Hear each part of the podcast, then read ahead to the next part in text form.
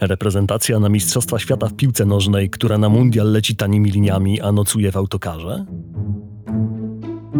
W której gra się za kilkaset dolarów miesięcznie albo w ogóle bez wynagrodzenia? To standardy w piłce nożnej kobiet. Choć kobiecy futbol oglądamy coraz chętniej, to wiele zawodniczek wciąż zmaga się z dyskryminacją i lekceważeniem. Pytamy dziś, czy ostatni mundial kobiet coś zmieni. Podcast powszechny. Weź, słuchaj. Tu podcast powszechny przy mikrofonie Michał Kuźmiński, a w studiu ze mną Monika Ochendowska, autorka tekstu okładkowego w najnowszym numerze Tygodnika Powszechnego. Dzień dobry, Moniko. Cześć. I Michał Okoński, dziennikarz Tygodnika, autor blogu Futbol jest okrutny i książki o tym samym tytule. Cześć, Michale. Dzień dobry. Czy Państwo wiedzą, że w niedzielę 7 lipca miał miejsce finał Mistrzostw Świata w piłce nożnej? Ciekawe, czy nasi słuchacze wiedzą, jak sądzicie? Mam nadzieję, że wiedzą. Półfinał oglądało w, w Polsce pół miliona widzów e, w telewizji i w transmisjach internetowych, więc na pewno część e, przynajmniej czytelników o tym wie opowieści o ostatnich kilku tygodniach, nie tylko w polskich mediach, y, ale też światowych. To jest y, opowieść o tym, jak piłka kobieca, kobiecy futbol przebił się do mainstreamu y, z mnóstwa powodów, o których pewnie będziemy tutaj mówić, zarówno z, poziom, z powodu tego, że te mistrzostwa naprawdę były ciekawe i warto było je oglądać, ale także z takiego powodu, że do bardzo wielu broadcasterów, reklamodawców, także ludzi y, dużych mediów dotarło, że na tym przykładzie można także opowiedzieć historię jakiejś nierówności. Znaczy, kiedy na przykład BBC regularnie transmitowało, pokazywało i mówiło o kobiecym mundialu, no to mówiło także cały czas podkreślając i pokazując ten temat i to hasło. Moniko, twój tekst w najnowszym tygodniku nosi tytuł Mistrzostwa Nierówności. Ja sobie tak myślę, że jeszcze dwa lata temu Zbigniew Boniek tweetował o tym, że do rozmawiania o futbolu baba mu niepotrzebna. Co się mogło zmienić? Co się zmieniło od tamtej pory? Bo no, jeszcze niedawno futbol kobiecy był właściwie marginalny kompletnie. Właśnie trudno powiedzieć, czy coś się zmieniło, szczególnie y, w Polsce, jak pokazały chociażby um, eliminacje do Mistrzostw Świata, na które nasza reprezentacja się nie zakwalifikowała. Więc wydawało się jeszcze przed rokiem, że w Polsce sytuacja się nie zmieniła. Piłkarki miały dosyć trudną sytuację. Lecąc na y, eliminację, to znaczy zmuszone były lecieć y, na eliminację tanimi liniami, czekały na lotnisku w Bydgoszczy 7 godzin na swój samolot. Mhm. Dotarły na miejsce, na mecz ze Szkocją z takim opóźnieniem, że nie były w stanie przeprowadzić treningu. Więc zagrały i niestety mecz przegrały. Mhm. Druga taka sytuacja była przed meczem z Albanią, na który nie, nie, zostały zgłoszone, nie zostało zgłoszonych sześć zawodniczek, które miały w tym meczu zagrać. W tym jedna y, z czołowych y, obrończyń, jedna z najważniejszych obrończyń w tym meczu, która mm, na co dzień gra we francuskiej lidze.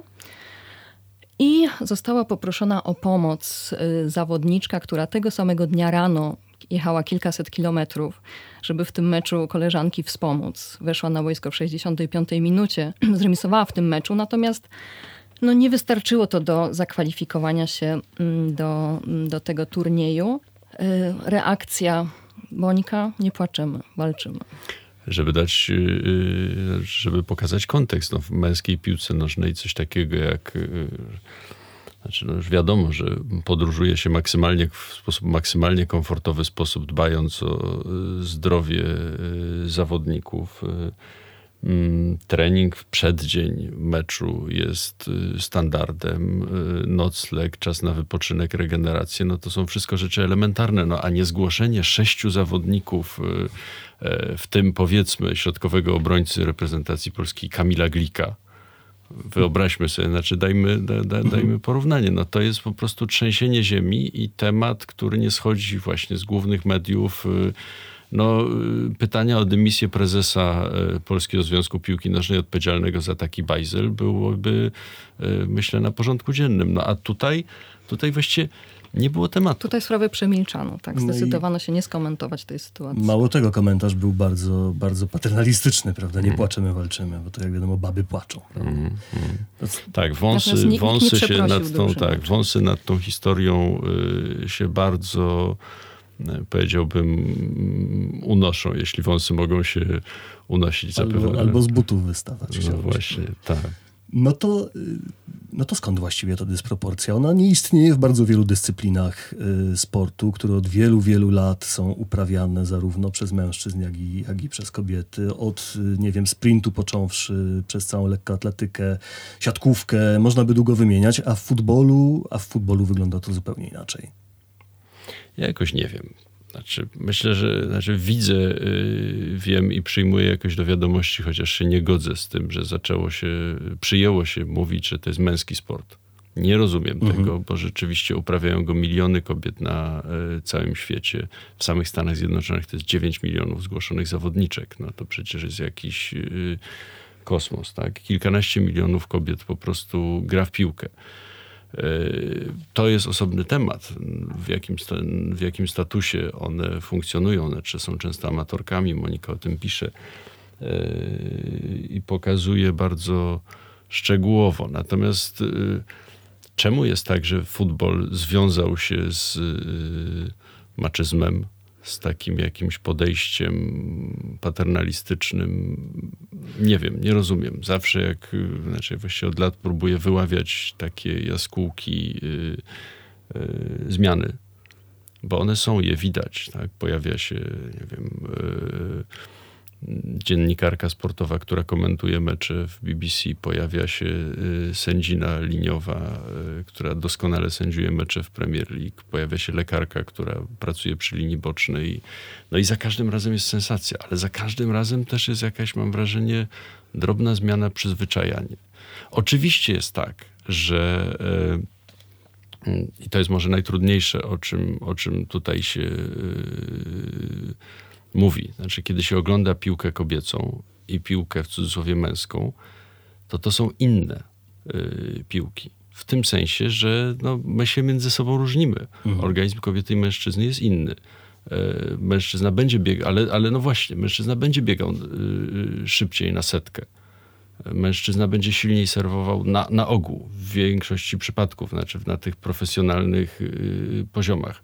Będzie biegał szybciej i tak dalej, i tak dalej. Y, mocniej, większe ciężary podnosił, etc. No ale właśnie, zauważyłeś, przyjęło się, że jest, y, mhm. że jest zmiana i funkcjonuje. Przyjęło się, ale w Europie, bo w, w Stanach Zjednoczonych ta sytuacja wygląda zupełnie inaczej. Megan Rapinoe, czyli y, kapitan reprezentacji Stanów Zjednoczonych, jak wspominała swój pierwszy mecz, na którym była jako nastolatka, czternastolatka, to mówi, że kibicowało wtedy na stadionie w meczu z Brazylią 70 tysięcy widzów już wtedy. Więc y, piłka nożna w Stanach Zjednoczonych, kobieca piłka jest popularna już od dawna. Natomiast nie ma to przełożenia rzeczywiście na zarobki piłkarek, Właśnie. również w Stanach. Y, w Stanach Zjednoczonych chyba wręcz nawet jest mocniejsza piłka kobieca, prawda, od tej męskiej, a tymczasem zarobki wyglądają dokładnie odwrotnie, jak tam jest. Y, tak, zarówno zarobki piłkarek, jak i zarobki y, trenerek, mm, bo trenerką reprezentacji, trenerka reprezentacji Stanów Zjednoczonych Jill Ellis, z tego co pamiętam, przez cały rok zarabia tyle, ile trener męskiej reprezentacji na kwartał. Natomiast o ile drużyna Stanów Zjednoczonych po raz czwarty została mistrzem świata w każdym z dotychczasowych mundiali zajmowała co najmniej trzecie miejsce, to reprezentacja mężczyzn nie odnosi większych sukcesów. Dlatego też zapewne mm, piłka kobieca jest tam dużo popularniejsza. Natomiast te zarobki są zupełnie inne i nieproporcjonalne także do, do wyników sportowych, bo y, kobiety zarabiają 38% tego, co ich koledzy, którzy mm, grają w reprezentacji. To był, to był tak. Y, jeden z najważniejszych, właściwie mam wrażenie, takich y, skandowanych przez kibiców y, haseł podczas meczu finałowego. Równe płace.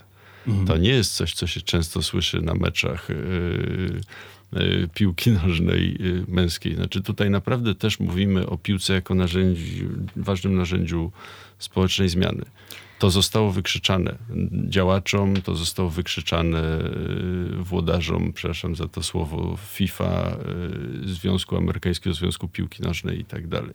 To tak, się niesie w świat. Zresztą nawet y, odbierając, odbierając medale i złote piłki i złote buty, reprezentantki Stanów Zjednoczonych powiedziały Carlos Gianni, teraz wasza kolej, teraz wy coś z tym zróbcie. E, działajcie. Już jakby powiedział, że to, to jest koniec dyskusji, koniec rozmawiania ten, na ten temat, czas na jakieś działania właśnie ze strony, e, ze strony i FIFA i amerykańskiej sekcji piłki. Jeżeli do tego jest jeszcze społeczne wsparcie ewidentne, prawda, to z trybun, no to, no to y, może rzeczywiście jesteśmy świadkami jakiegoś przełomu. W twoim monikotekście pojawia się jeszcze jedna druzgocąca mnie y, informacja statystyczna. Otóż mianowicie sam jeden Lionel Messi zarabia dwa razy więcej niż 1700 piłkarek z siedmiu najlepszych lig świata łącznie. To może to też jest tak, że te y, zarobki w męskiej piłce nożnej, one z drugiej strony osiągnęły jakieś absurdalne i niczym nieuzasadnione poziomy.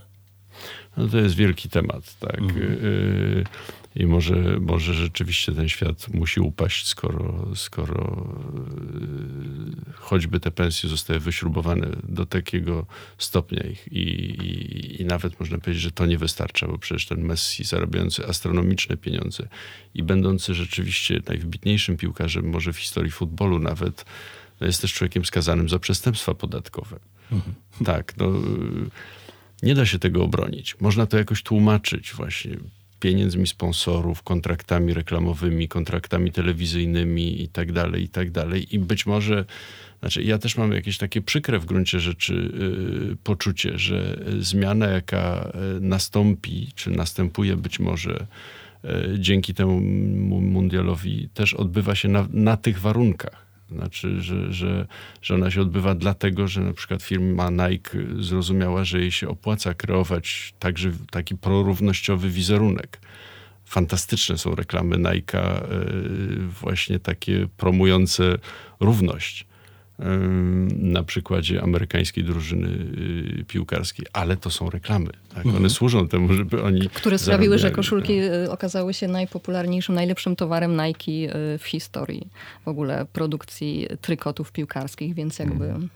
No właśnie, tak, tak. Mm. Znaczy i te, to też Monika piszesz o tym, jak, jak y, nagle zaczęli, zorientowali się reklamodawcy, jaki to jest gorący towar i jak zaczęły rosnąć ceny reklam w telewizjach podczas chętnie oglądanych meczów. No. Fascynuje mnie ten punkt przełomowy. Znaczy, w którym momencie otwierają się oczy rynkowi, kiedy nagle zaczyna widzieć, że to też jest okazja. No bo to jest obiekt zamknięty, prawda? Piłkarze zarabiają tyle, dlatego że są tak popularni, dlatego że w związku z tym można podpisywać niezwykle lukratywne kontrakty reklamowe. Tymczasem e, w futbolu kobiecym zawodniczki latają tanimi liniami i nikt ich nie sponsoruje, no bo, no bo nie są y, tak popularne i tak dalej, aż w pewnym momencie się stają popularne. I zastanawiam się, gdzie, w którym momencie zostało przełamane to błędne koło w tym, w tym wypadku, który właśnie obserwujemy.